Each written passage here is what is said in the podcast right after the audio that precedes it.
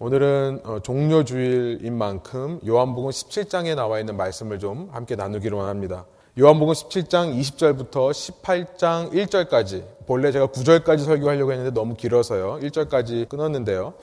우리에게 주신 하나님 말씀이라 믿고 우리가 좀 한 목소리로 주님의 말씀을 읽기 원합니다. 요한복음 17장 20절부터 한 목소리로 읽습니다. 내가 비옵는 것은 이 사람들만 위함이 아니요 또 그들의 말로 말미암아 나를 믿는 사람들도 위함이니 아버지여 아버지께서 내 안에 내가 아버지 안에 있는 것 같이 그들도 다 하나가 되어 우리 안에 있게 하사 세상으로 아버지께서 나를 보내신 것을 믿게 하옵소서. 내게 주신 영광을 내가 그들에게 주었사오니 이는 우리가 하나가 된 것 같이 그들도 하나가 되게 하려 함이니이다. 곧 내가 그들 안에 있고 아버지께서 내 안에 계시어 그들로 온전함을 이루어 하나가 되게 하려 함은 아버지께서 나를 보내신 것과 또 나를 사랑하신 같이 그들도 사랑하신 것을 세상으로 알게 하려 함이로소이다. 아버지여 내게 주신 자도 나 있는 곳에 나와 함께 있어 아버지께서 창세전부터 나를 사랑하심으로 내게 주신 나의 영광을 그들로 보게 하시기를 원하옵나이다. 의로우신 아버지여 세상이 아버지를 알지 못하여도 나는 아버지를 알았사옵고 그들도 아버지께서 나를 보내신 줄 알았사옵나이다. 내가 아버지의 이름을 그들에게 알게 하였고 또 알게 하리니 이는 나를 사랑하신 사랑이 그들 안에 있고 나도 그들 안에 있게 하려 함이니이다. 예수께서 이 말씀을 하시고 제자들과 함께 기드론 시내 건너편으로 나가시니 그곳에 동산이 있는데 제자들과 함께 들어가시니라. 아멘. 함께 앉으셔서 기도하고 말씀 나눌게요. 살아계신 하나님, 살아계신 예수님, 저희가 이 종료주일에 한 자리에 모여 주님께서 2000년 전 제자들에게 마지막으로 십자가에 달리시기 전날 밤 마지막으로 말씀하신 그 말씀의 내용들을 저희가 오늘 읽었습니다.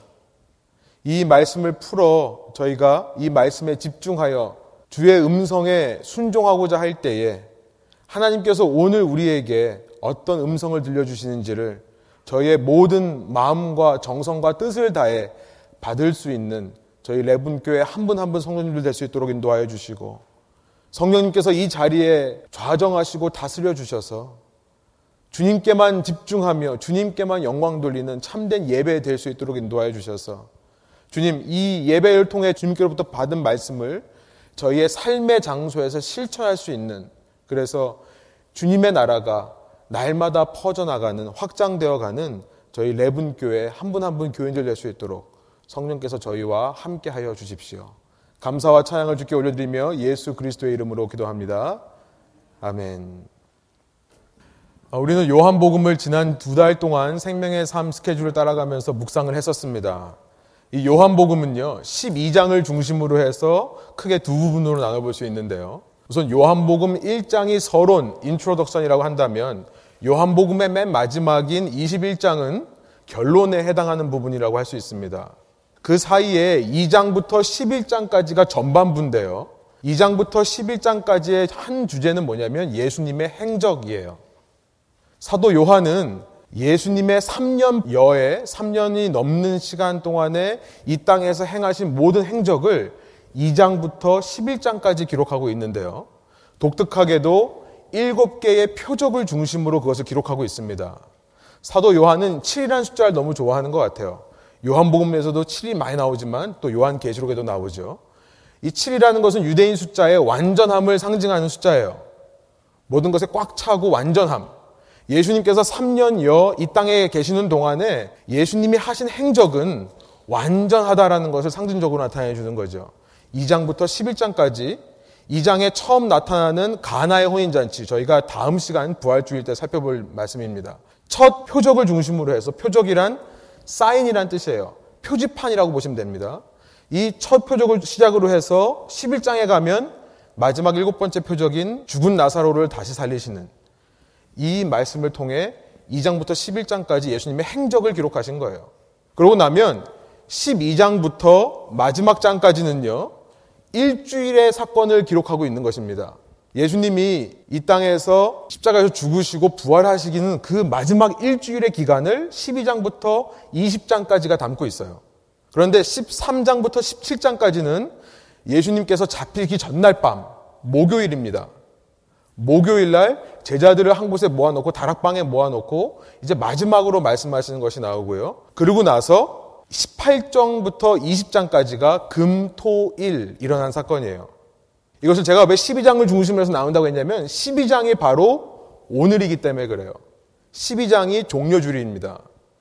이 종료주의를 기점으로 해서 이렇게 두 부분으로 나눠볼 수 있는 거예요. 오늘 우리가 읽은 본문은요, 17장의 맨 마지막, 그러니까 목요일 밤에 예수님께서 제 아들과 이제 마지막 만찬을 함께 하시면서 마지막 말씀을 하시고 나서 바로 18장, 이제 십자가에 달려 죽으시러 가는 그 사이에 있는 본문이에요. 이제 이 말씀을 끝으로 해서 예수님께서는 십자가에 달려 돌아가시게 되는 것입니다. 그 전에 마지막으로 기도하신 내용이에요. 사실 이 17장의 내용은 기도문입니다. 예수님께서 제자들 앞에서 하나님을 향해 기도하신 내용이에요. 해마다 예수님의 고난을 묵상하는 이 사순절 기간이 되면요. 특별히 오늘 종려주일로 시작해서 다음 주 부활주일 전까지의 일주일의 기간을 Holy Week, 이 고난 주간이라고 합니다. 이 고난 주간이 되면 많은 그리스도인들이 예수님의 십자가를 묵상하면서 특별히 이 본문의 말씀 12장부터 20장까지의 말씀, 이 일주일간의 예수님의 삶의 말씀을 많이 묵상을 합니다. 어떻게 하면 예수님의 고난에 동참할 수 있을까? 여러 가지 방법으로, 여러 가지 계획으로 예수님의 고난에 동참하려고 하는 것이 이 고난 주간이에요. 저는 한 주간 동안 말씀을 준비하면서 계속해서 그것을 고민했습니다. 어떻게 하면 내가 예수님의 고난에 동참할 수 있을까?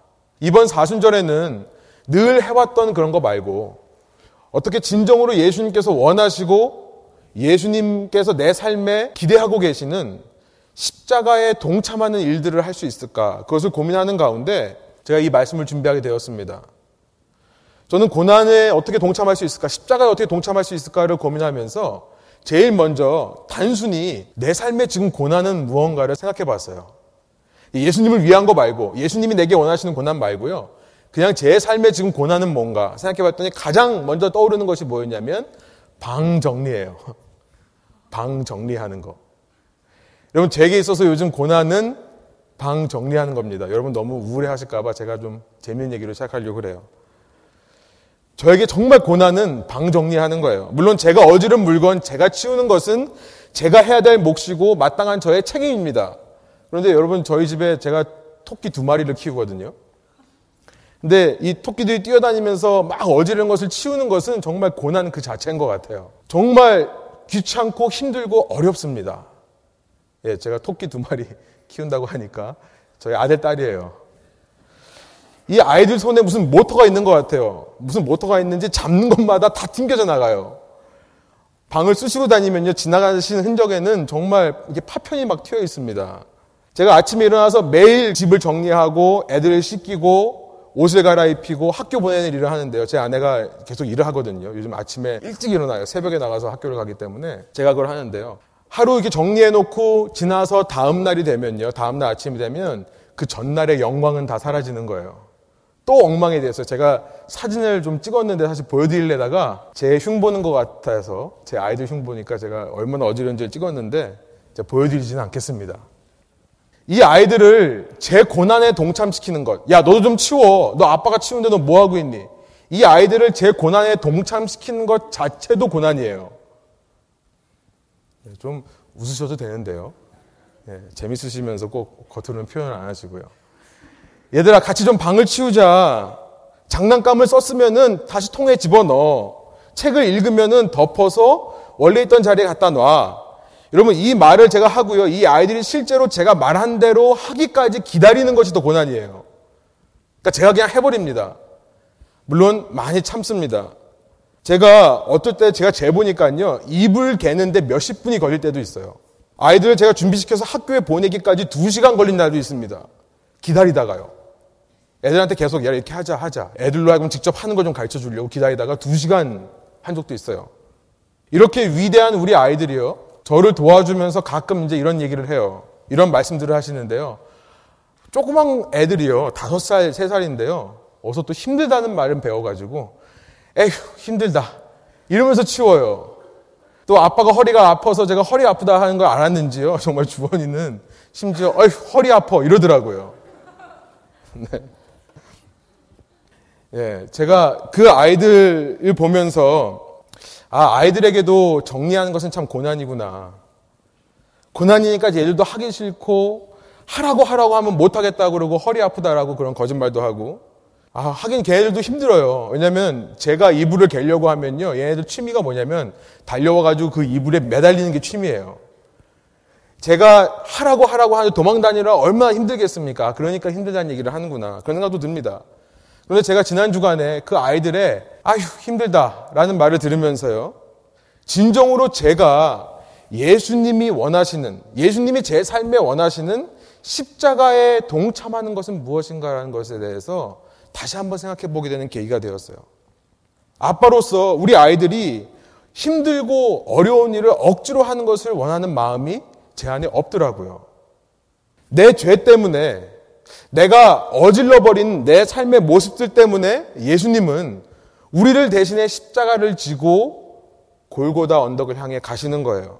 그 예수님의 십자가 고난을 내가 따라한다고 어쩌면 나는 이 아이들처럼 마치 내가 어지르는 거 치우기 싫다고, 아우, 금식하는 거 힘들어요. 기도하기 참 어려워요. 이런 불만을 하면서 억지로 억지로 고난에 동참한다고 억지로 무슨 행위들을 해왔던 것은 아닌가 돌아보게 된 것입니다. 내 쾌락을 이 한 주간 동안 죽이는 것이 너무나 힘들어서요. 억지로 정말 억지로 참고 견뎌내는 그런 모습. 물론 이런 금욕적인 훈련, 내가 하고자 하는 것, 내가 쾌락하는 것을 금식하고 안 하려고 하는 노력, 이것은 중요합니다. 이 금식 훈련에도 약간의 유익이 있어요. 여러분 주보에 있는 디모데전서 4장 8절에 보면요. 사도 바울이 자신의 아들과 같은 디모데에게 편지를 하면서 이렇게 말하는 것이 나옵니다. 육체의 연단은 약간의 유익이 있다라고 말씀해요. 그러나 기독교의 신앙은 이런 단순한 혹은 유치하다고 표현하고 싶은 금욕주의가 아닙니다. 우리가 예수님의 고난에 동참하는 것, 예수님의 십자가에 동참한다는 것은 이런 금욕주의를 이야기하는 것이 아니에요. 아니, 금욕주의가 얼마나 무시무시한 건데요. 밥 한 끼 안 먹는 것이 얼마나 힘든데요. 그것을 단순하고 유치하다고 말씀하실 수 있습니까? 라고 생각할 수도 있지만요. 제가 이것을 유치하고 단순하다고 말하는 것은 이것이 근본적으로 나 중심의 행위이기 때문에 그래요. 인본주의적인 발상이기 때문에 그렇습니다. 내가 어지러워 놓은 것을 내가 치우는 것이 고통이라고 말하는 참 어린아이 같은 유치함이에요. 그리고 그렇게 치워놓으면 그것이 다시 어질러지지 않을 거라 착각하는 어린아이 같은 단순함입니다. 여러분, 방을 치워주는 아버지를 정말로 도와주는 일은 방을 치우는 아버지를 정말 기쁘게 하는 일은 뭐예요? 평소에 어지르지 않는 거예요.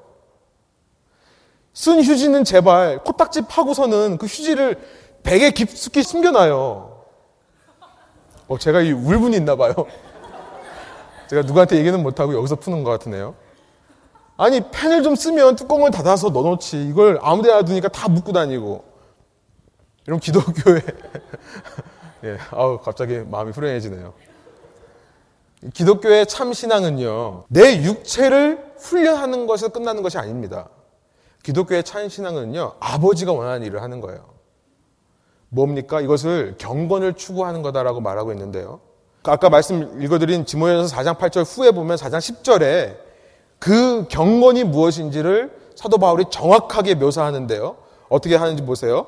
우리의 소망을 살아계신 하나님께 두는 것이 경건이라고 말해요. 기독교에서 신앙에서의 경건이란 뭐냐면 금욕을 말하는 것이 아닙니다.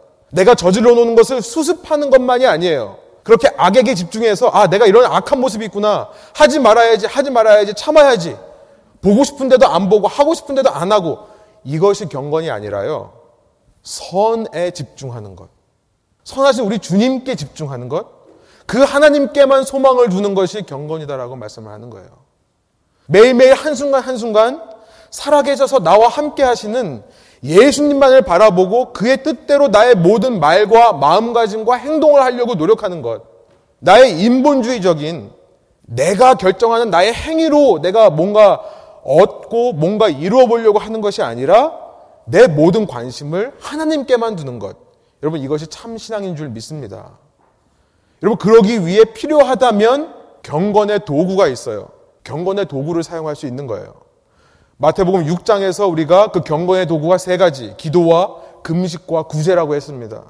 하나님께만 내 관심을 집중하기 위해 기도하고 때로는 금식하고 내 쾌락을 절제하고 구제하는 것, 나의 소유를 가지고 나를 위해 쓰지 않고 하나님을 위해 이웃을 위해 쓰는 것. 그러나 이것 자체가 목적이 되면 안 된다는 말씀을 하는 거예요. 제가 말씀을 준비하면서 십자가에 동참하는 것이 무엇인가? 첫 번째 이런 생각을 해봤습니다. 우리의 목표는요, 나를 버리고 예수님께만 집중하는 것이다. 이것이 십자가에 동참하는 길이다. 우리의 유일한 관심은 예수 그리스도가 되는 것. 물론 나에게 죄악이 있죠. 내가 부족한 부분이 있죠. 그러나 나의 시선을 예수님께만 두는 것. 그럴 때 자연적으로 악이 사라지게 되는 것. 이것이 우리가 예수님의 제자로서 예수님의 십자가에 동참하는 첫 번째 방법이라고 믿습니다. 두 번째로 생각해 본 것은 뭐냐면요. 아, 예수님께서 우리를 위해 그렇게 십자가의 고난을 가셨다라는 것을 저희가 묵상하면서 새삼 깨닫는 것이 있는데요. 예수님께서 우리를 위해 당신의 십자가를 지고 가시면서요. 여러분 이것이 너무 중요한 것 같아요. 예수님은 그 십자가 자체를 고난으로 여기지 않으셨다는 것이 중요합니다.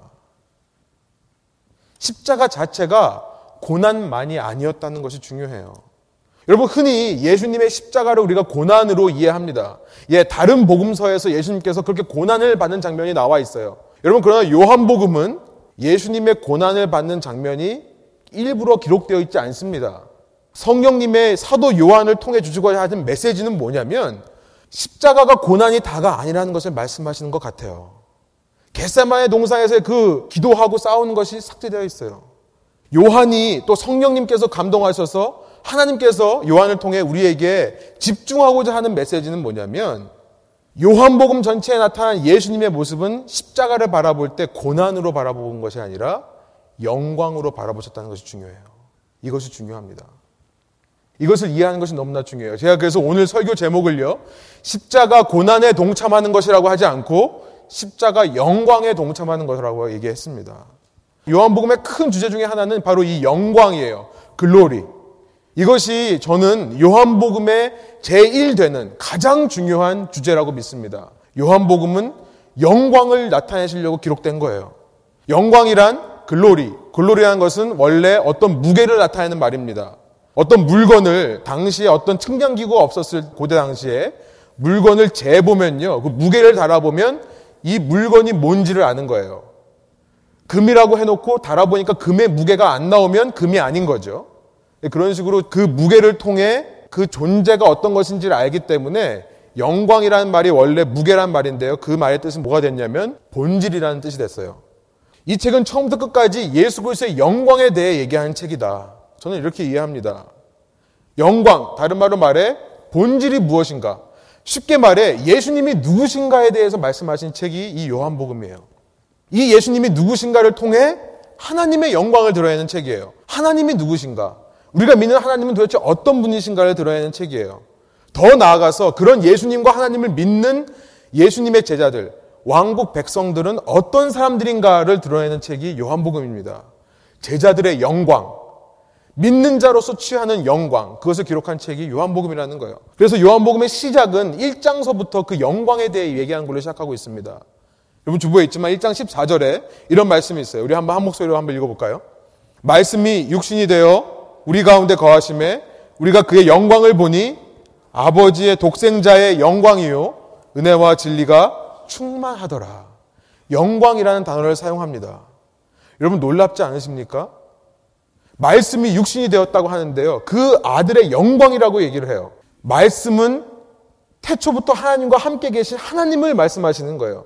그 하나님이 육신을 입고 우리처럼 우리 같은 모습으로 예수 그리스도 나사렛 예수의 모습으로 이 땅에 오셨다는 거예요. 그것이 영광이라는 거예요. 여러분 그것이 영광일까요? 여러분 여러분 보고 누가 당신 이제부터 멍멍이 집 개집에 가서 사십시오. 여러분 그걸 가지고 영광이라고 말할 수 있는 사람이 있을까요?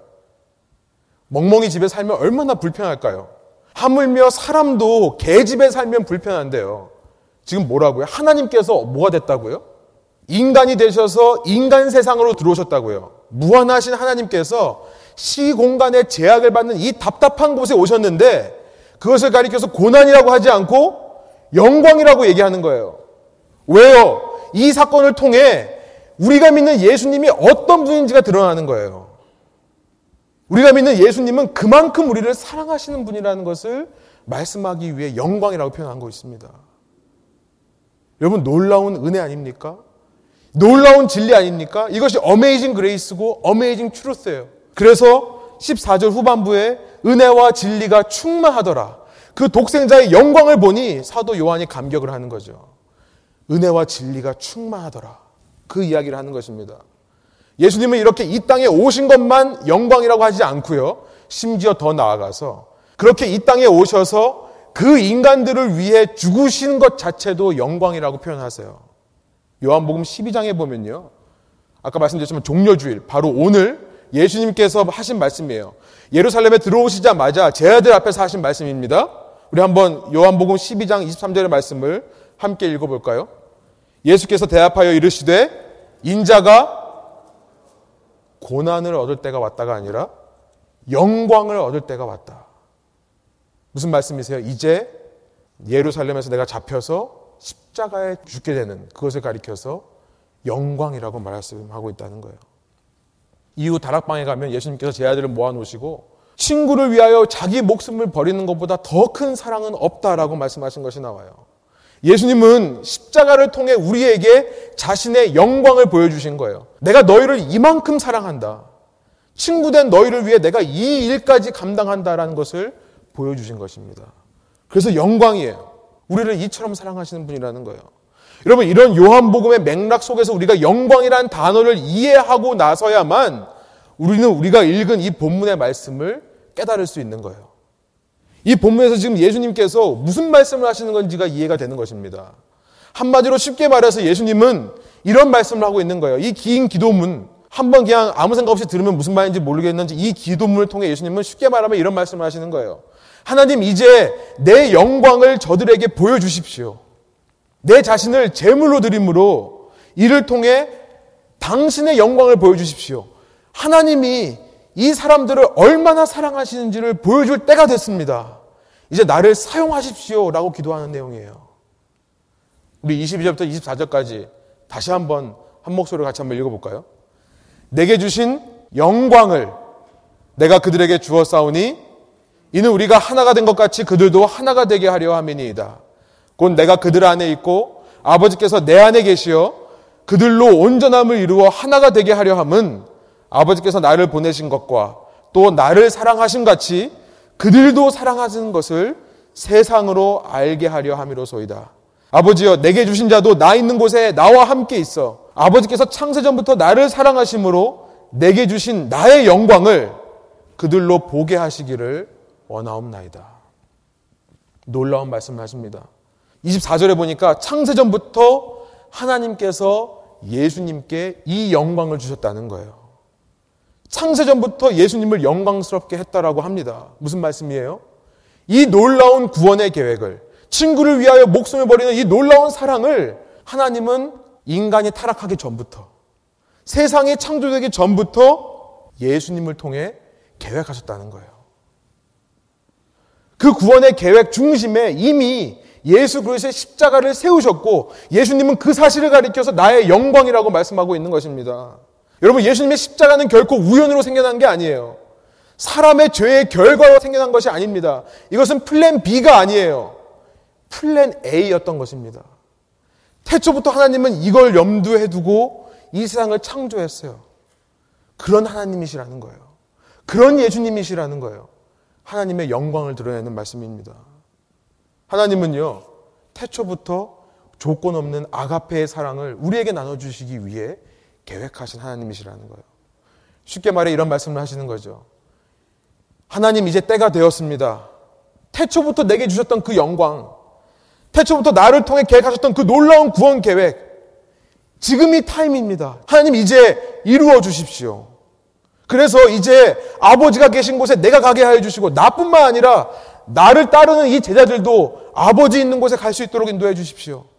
한 걸음 더 나아가서 그때 당시 예수님의 제자들뿐만 아니라 이 시대를 사는 오늘 우리까지도 여러분 이것이 우리의 복음인 줄 믿습니다. 당시 예수님을 따랐던 제자들만이 아니라 그 제자들의 말을 듣고 그 제자들의 이 성경 기록을 보고 예수님을 믿게 되는 사람까지도 하나님께서 자기와 하나가 된다. 이것이 복음인 거예요. 다시 20절로 가서 20절, 21절 우리 한번 한 목소리 읽어볼게요. 내가 비옵는 것은 이 사람들만 위함이 아니요 또 그들의 말로 말미암아 나를 믿는 사람들도 위함이니 아버지여 아버지께서 내 안에 내가 아버지 안에 있는 것 같이 그들도 다 하나가 되어 우리 안에 있게 하사 세상으로 아버지께서 나를 보내신 것을 믿게 하옵소서. 세상으로 하나님의 원수된 그 세상으로 하여금 그 놀라운 구원 계획을 깨닫고 하나님께 영광을 돌리게 우리 하나님이 어떤 분이라고 찬양하게 지금이 그 순간입니다. 나를 보내주시옵소서. 그 말씀을 하시는 거죠. 25절, 26절 제가 한번 읽어드릴게요.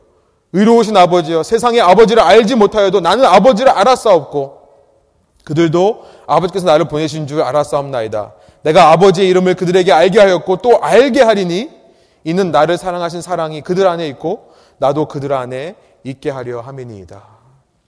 여러분 두 번째 우리가 예수님의 십자가에 동참하려고 하는데요. 우리가 그 동참하는 길에서 우리가 반드시 알아야 될 것은 뭐냐면 아이러니컬하게도 그 고난의 길에서 영광을 발견해야만 된다는 거예요. 고난의 길에서 영광에만 집중할 때 우리는 예수님처럼 그 십자가의 길을 걸어갈 수 있다는 것입니다. 여러분, 십자가의 길은 결코 패배와 좌절로 끝나는 길이 아니에요. 죽음으로 끝나는 것이 아니었습니다. 예수님은 예루살렘에 입성하셔서 그렇게 인자가 영광을 얻을 때가 됐다 라고 말씀하신 그 바로 다음에 무슨 말씀을 하셨어요? 한 알의 미랄이 땅에 떨어져 죽지 않고 살아있으면 한 알 그대로 있지만 그 한 알의 미랄이 깨지고 부서져서 죽어서 땅에 묻히면 많은 열매를 맺게 된다. 예수님은 그 영광을 바라보시고 십자가의 길을 걸어가셨다는 거예요. 우리도 그 예수님의 뒤를 따라갈 때는요. 우리도 그 예수님의 뒤를 따르는 제자가 되려면요. 십자의 길은 고난의 길이야. 라고만 말해서는 안 된다는 거예요. 우리도 그 고난의 길 뒤에 있는 영광을 바라보아야만 되는 것입니다. 예수님은 처음부터 그걸 말씀하셨어요. 누가 보면 9장에 보니까요. 예수님께서 나를 따라오려거든 내 십자가를 지고 나를 쫓을 것이라 말씀하신 그 부분을 가만 살펴보면요. 고난받을 거라는 것을 얘기하시는 것이 아니에요. 너에게 주어질 영광에 대해 말씀하시는 것입니다. 우리 한번 23절 한번 한 목소리 읽어볼까요? 누가복음 9장 23절입니다. 또 우리에게 이르시되 아무든지 나를 따라오려거든 자기를 부인하고 날마다 제 십자가를 지고 나를 따를 것이니라. 그러고 나서 바로 다음에 뭐라고 말씀하세요? 제가 읽을게요. 누구든지 제 목숨을 구원하고자 하면 잃을 것이요. 누구든지 나를 위하여 제 목숨을 잃으면 구원하리라. 우리가 받을 영생의 영광에 대해 말씀하시는 거죠. 이게 살 길이야. 이게 죽는 길처럼 보이지만 이게 사실은 살 길이란다. 사람이 만일 온 천하를 얻고도 자기를 잃든지 빼앗기든지 하면 무엇이 유익하리요? 누구든지 나와 내 말을 부끄러워하면 인자도 자기와 아버지와 거룩한 천사들의 영광으로 올 때에 그 사람을 부끄러워하리라. 제 아들이 받는 영광에 대해 말하는 것입니다. 그 마지막 날 주님 다시 오실 때 잘하였다 착하고 충성된 종아 모든 성도들과 모든 천사들 앞에서 인정받는 그 영광에 대해 말씀하고 있는 거예요. 27절 내가 참으로 너에게 이르노니 여기 서 있는 사람 중에 죽기 전에 하나님의 나라를 볼 자들도 있느니라. 죽지 않고 살아있다는 얘기가 아니라 이들 중에 하나님의 왕국이 임하는 것을 체험할 사람들이 있을 것이다. 이 땅에서부터 하나님의 왕국을 바라보고 이 땅에서부터 하나님의 왕국을 사는 참 내 제자들이 있을 것이다. 그 제자들이 받는 복에 대해 말씀하고 있는 것입니다. 여러분, 두 가지를 살펴봤어요. 어떻게 예수님의 십자가에 동참할 수 있는가? 첫 번째, 나 중심적인 생각을 버리자. 금욕적인 생각을 버리고 나에게 초점 맞추지 말고 예수님만 바라보며 예수님을 따라가자. 두 번째, 그 따르는 길에서 고난만을 바라보지 말고 그 뒤에 있는 영광을 바라보자. 여러분, 우리가 이 두 가지 사실을 깨닫고 난다면요. 세 번째로 우리는 예수님처럼 담대하고도 적극적으로 그 길을 걸어가야 될 줄로 믿습니다. 이것이 오늘 설교의 핵심이에요. 세 번째, 깨달음을 넘어 적극적으로 실행하자는 거예요. 신앙은 결코 깨닫기만 하고 끝나는 것이 아닙니다. Realization. 어떤 것을 깨닫고, 아, 그렇구나. 십자가가 고난이 아니라 영광이었구나. 깨닫는 것만으로 만족할 수 없습니다. 깨닫는 것만으로는 안 됩니다. 신앙은 realizing the realization. 깨달은 것을 실천하는 데 있는 줄 믿습니다. 예수님은 분명 세상 모든 죄를 지고 가는 하나님의 어린 양이세요. 요한복음 1장에서 그렇게 말하죠. 그러나 이 이미지를 생각하면서 오해하면 안 되는 것이 있습니다. 세상 죄를 지고 가는 하나님의 어린 양이라고 하니까 예수님께서 어쩔 수 없이 끌려가신 것이라고 생각하는 경향이 있어요. 물론 이사야서 말씀에 그는 도살장으로 끌려가는 양처럼 끌려갔다라는 표현이 있긴 합니다. 그러나 그것의 포인트는 그가 끌려갔다는 것이 아니라 그렇게 도살장으로 끌려가는 양처럼 침묵했다는 거예요. 아무 말도 하지 않았다는 것. 다른 말로 말해 하나님의 뜻에 끝까지 순종한 고난받는 종, suffering servant에 대해서 얘기하는 것이 이사야서 53장 7절의 말씀입니다. 예수님은요, 억지로 끌려가신 게 아니에요. 여러분 그거 아십니까? 사람들이 와서 예수님을 잡아간 게 아니에요. 예수님은 이것을 깨닫고 나서서 이것이 중요합니다. 십자가의 길을 적극적으로 자발적으로 담대하게 걸어가신 거예요. 히브리서 12장 2장을 보니까 예수님은 십자가의 그 길을 그 앞에 있는 기쁨을 바라보시고 개의치 않았다. 부끄러워하지 않았다. 라고 기록한 것이 나옵니다. 여러분, 저는 이 메시지를 우리가 마지막에 읽은 18장 1절에서 찾아요. 우리 다시 한번 18장 1절을 한 목소리 한번 읽어볼까요? 힘차게 한번 읽어볼까요? 예수께서 이 말씀을 하시고 제 아들과 함께 기드론 시내 건너편으로 가시니 그곳에 동산이 있는데 제 아들과 함께 들어가시니라. 여러분, 저는 이 1절을 읽으면요. 이 18장 1절을 읽으면 저는 흥분이 돼요. 왜냐하면 이 말씀 속에는 예수님에 대한 영광 중에 영광이 담겨 있기 때문에 그렇습니다. 영광 중에 영광. 예수님이 어떤 분인가를 설명한 것 중에 가장 예수님을 잘 설명하는 표현이 이 안에 들어있다고 생각해요. 예수님께서 이 말씀을 마치시고 바로 가셨다라고 되어 있는 거예요. 여러분 저는 마치 전투에서 제가 최근에 오랜만에 영화를 봤는데 호빗이라는 영화를 봤어요. 어, 재밌더라고요. 근데 놀라운 사실이 뭐였냐면 싸우는데요. 왕이 제일 먼저 싸우더라고요. 왕이 뒤에서 지휘하는 게 아니라 가장 앞장서서 싸워요. 저는 이 본문에서 그런 이미지를 발견했습니다. 예수님께서는요, 지금 전투에 임하는 그 왕처럼 가장 먼저 적진으로 뛰어들고 계시는 거예요. 아직 적들이 오지도 않았는데요. 예수님께서 먼저 나가시는 겁니다. 어떤 왕국 백성보다 더 적극적으로 전투에 임하시는 거예요. 아니 자신을 따르던 제 아들이 다 도망한다 하더라도 어두움 항복판에 그 어둠의 세력과 맞서 싸우시는 그 어둠의 항복판에 승리의 깃발인 십자가를 세우시기 위해 달려가시는 예수님의 모습을 발견하는 것입니다. 은혜고 영광이에요. 이만큼 우리를 사랑하시는 분이세요. 이만큼 이 땅에 소외되고 예수님을 알지 못하는 영혼들이 돌아오기를 원하시는 예수님이신 것입니다. 여러분 그 상대가 누굽니까? 요한복음 18장 3절 이제 여러분 성도책을 피실 때예요. 18장 3절에 보니까 이런 기록이 있어요. 제가 일부러 주보에 실지 않았습니다. 성경책 보시라고요. 유다가 가롯 유다죠. 유다가 군대와 대제사장들과 바리새인들에게서 얻은 아랫사람들을 데리고 등과 횃불과 무기를 가지고 그리로 오는지라. 유다가 군대와 왔다라고 말하고 있는데요. 이 군대라는 말은요, 스페이라라는 말인데요. 당시 스페이라라고 하면요, 그리스 문화권, 로마 문화권에서는 600명의 군사를 가리키는 말입니다. 600명이에요. 우리나라 말로 하면 대대가 되겠죠. 중대도 아니고 소대도 아니고 대대입니다. 실제로 한 대대가 다 움직였는지는 모르겠어요.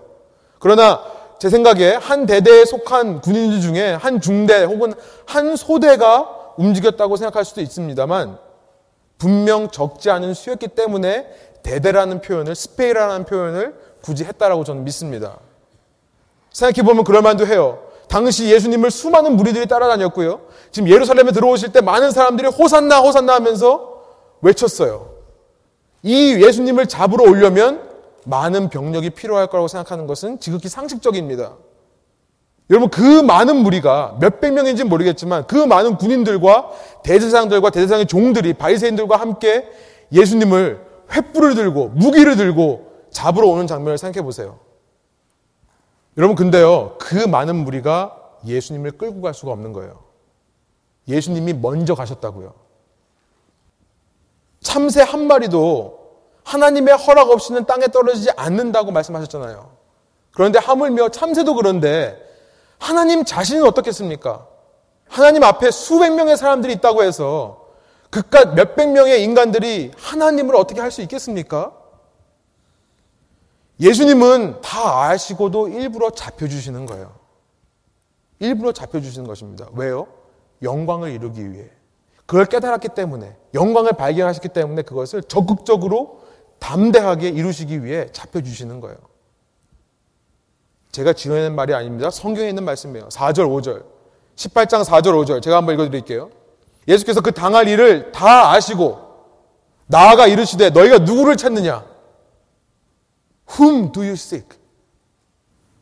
대답하되 나사렛 예수라 하거늘 이르시되 내가 그니라 하시니라.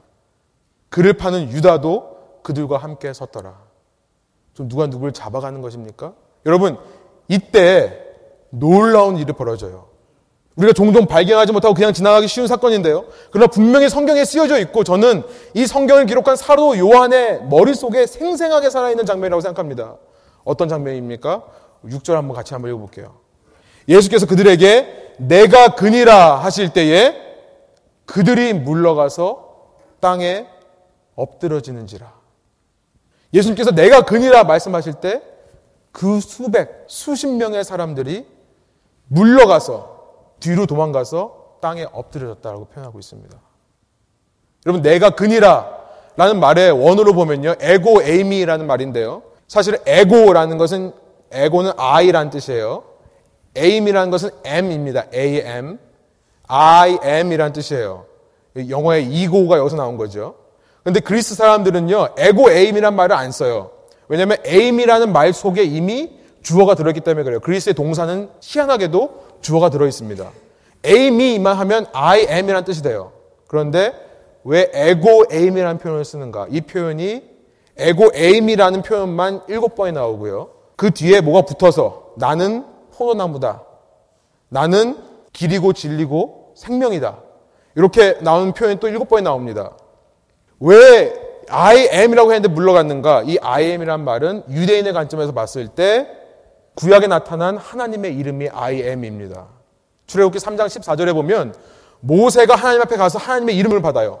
하나님이 모세 보고 이집트에 가서 백성을 구해오라 그러니까 내가 누구 어떤 신의 이름으로 가야 됩니까? 그때 하나님께서 처음으로 자신의 이름을 가르쳐 주신 것이 I am who I am. 한국말로 내가 스스로 있는 자니라 했지만 줄여서 14절에 출애굽기 13장 14절에 보면은 I am이라고 줄였습니다. 그것을 에고 aim이라고 번역한 거예요. 예수님이 지금 자신의 하나님 되심을 드러내자 그 끼케야 수백 명밖에 안 되는 사람들이 물러가서 땅에 엎드려졌다.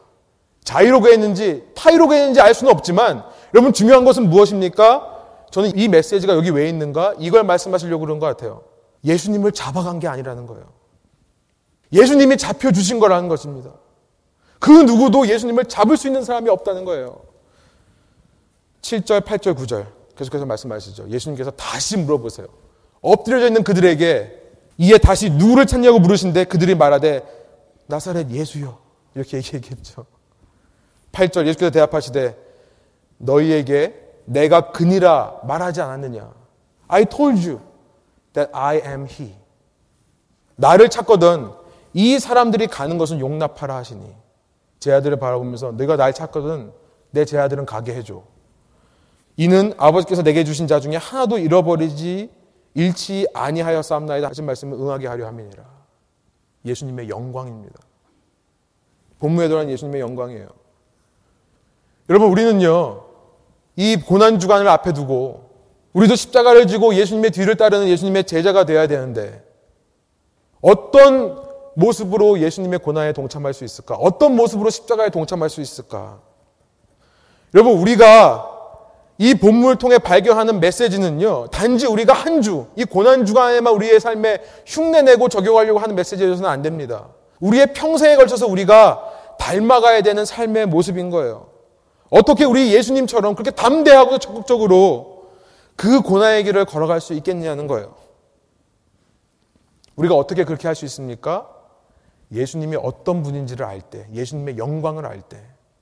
예수님도 일대 수백으로 보이는 그 상황 속에서도 끝내 싸워 승리하신 예수님. 그 고난의 길을 걸어가시면서도 인간에게 잡혀가신 것이 아니라 스스로 자기를 주신 하나님. 그 예수님의 능력으로 말미암아 결국은 끝내 승리했다는 것을 우리가 믿을 때에 우리도 그 예수님의 뒤를 따라갈 수 있는 제자가 될 줄로 믿습니다. 여러분 우리가 이 땅을 살면서 때로 우리에게 그런 고난들이 찾아와요. 예수님을 따라가는 것이 너무나 힘들어 보여요. 복음을 들고 나가는 것이 너무나 어려워 보입니다. 그때마다 우리가 이것을 기억하지 않은 거예요.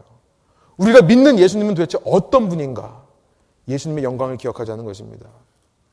이것이 믿음의 정의예요. 우리는 그런 예수님을 믿는 거죠. 여러분 우리가 이런 예수님을 믿는다면요. 우리는 단지 예루살렘 안에 머물면서 우리의 아니라는 그 신앙생활에 만족할 수 없습니다. 예수님은 예루살렘 성전에 사람들의 환호를 받으면서 들어가셨어요. 형식적이고 겉모습뿐인 그 종교 중심지에 환호를 받으면서 들어가셨지만 여러분 예수님은 그 성 안에서 이 사람들의 환호와 인기를 받으며 왕으로 통치하시는 것에서는 조금도 관심이 없으셨습니다. 예수님의 관심은 그 성과는 전혀 무관했었어요. 예수님은 그 성을 나오세요. 어떻게 나오십니까? 세상의 야유와 조롱을 받으며 나오시는 거예요. 겉으로 보기에는 실패자로 나오는 것입니다. 십자가를 지고 나오세요. 그 성에서 나와서 골고다로 올라가십니다. 그리고 그 골고다 위에 십자가를 세우세요. 그리고 여러분 저는 이렇게 표현하고 싶어요. 스스로 스스로 그 십자가에 달려 죽으시는 거예요. 여러분 그런 예수님을 믿는다는 사람들이 어찌 내가 쌓아놓은 내가 편하고 내가 적응돼 있고 내가 안정감을 느끼는 우물 안 속에 머물기만을 기뻐하겠냐는 거예요. 히브리서 13장 12절부터 13절에 이런 말씀이 있습니다. 이 말씀을 하고 말씀을 정리하겠습니다.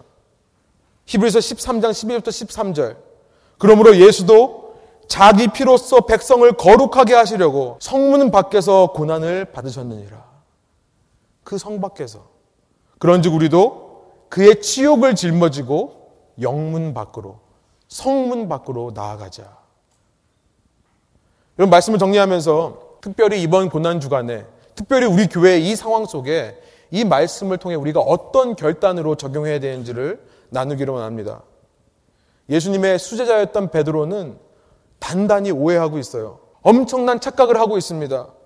그는 예수님을 통해 생겨난 이 신흥 종교를 유지하기 위해, 아니, 사실은 나 자신을 위해, 그 예수님 밑에서 수제자로 인정받은 나의 그 명성과 인기를 유지하기 위해 예수님이 가시는 십자가의 길을 막아서고 있는 자예요.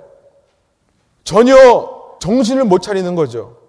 이전 예수님한테 너는 사탄이다 라는 말까지 듣고 나서 사탄아 내 뒤로 물러가라 얘기까지 듣고 나서도 정신을 못 차리는 것입니다.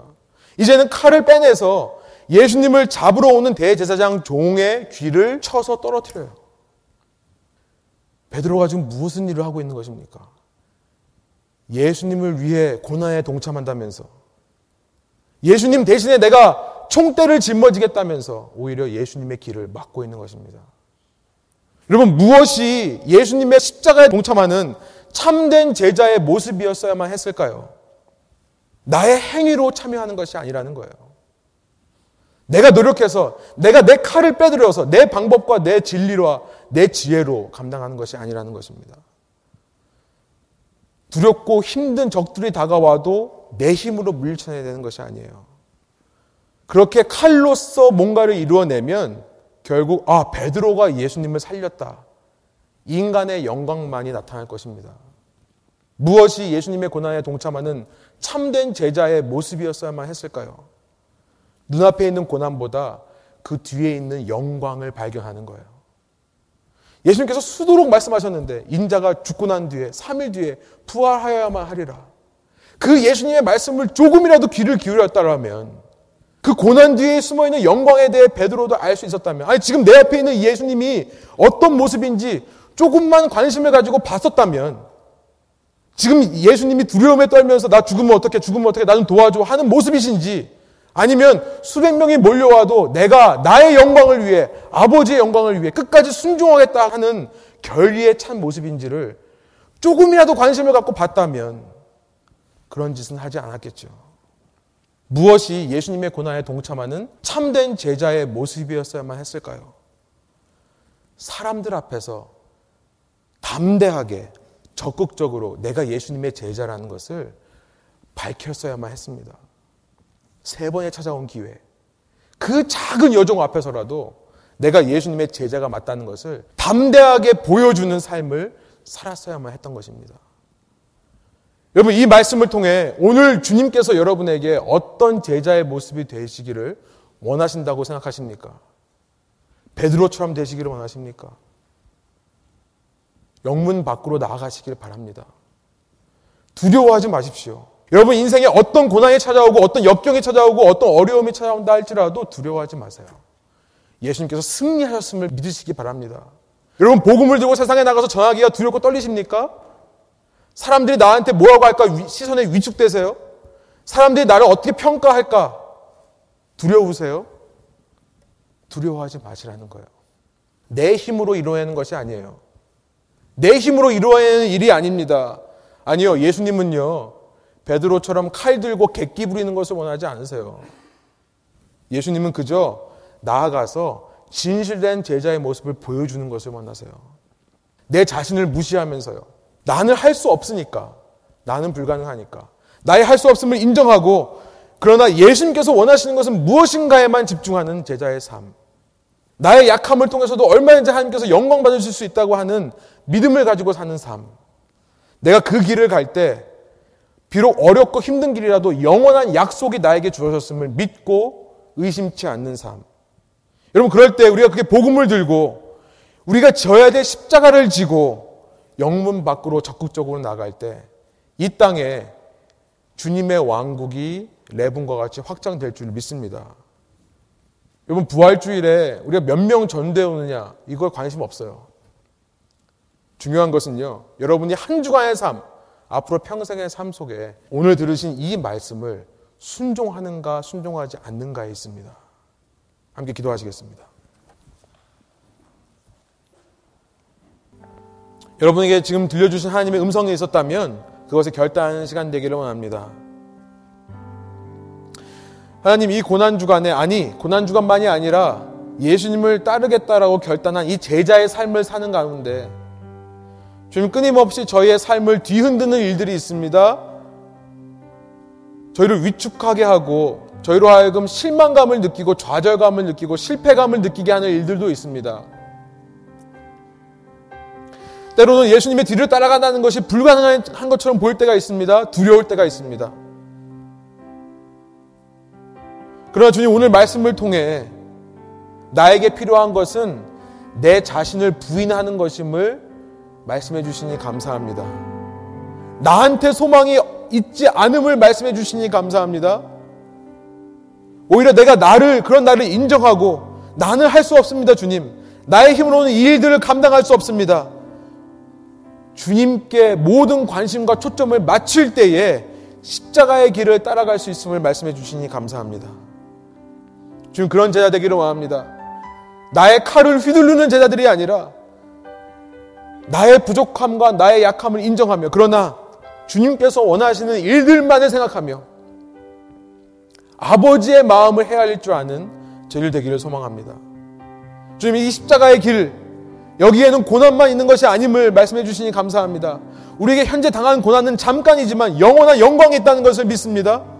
내가 복음을 들고 세상에 나아갈 때 잠깐 고난을 당하지만 주님 그 잠깐 당하는 고난 때문에 영원한 상급을 포기하는 어리석은 자 되지 않도록 인도하여 주십시오.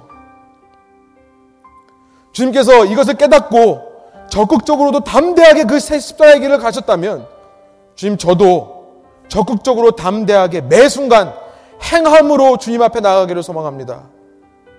모든 것을 승리하신 주님께서 온 세상의 주권자 되신 하나님께서 나와 함께 하신다는 믿음에 어떤 상황에도 위축되지 않고 주님이 원하시는 길을 담대하게 걸어가는 제가 될 수 있도록 인도하여 주십시오. 이런 기도의 결단의 마음을 주 앞에 올려드리겠습니다. 함께 기도하시겠습니다.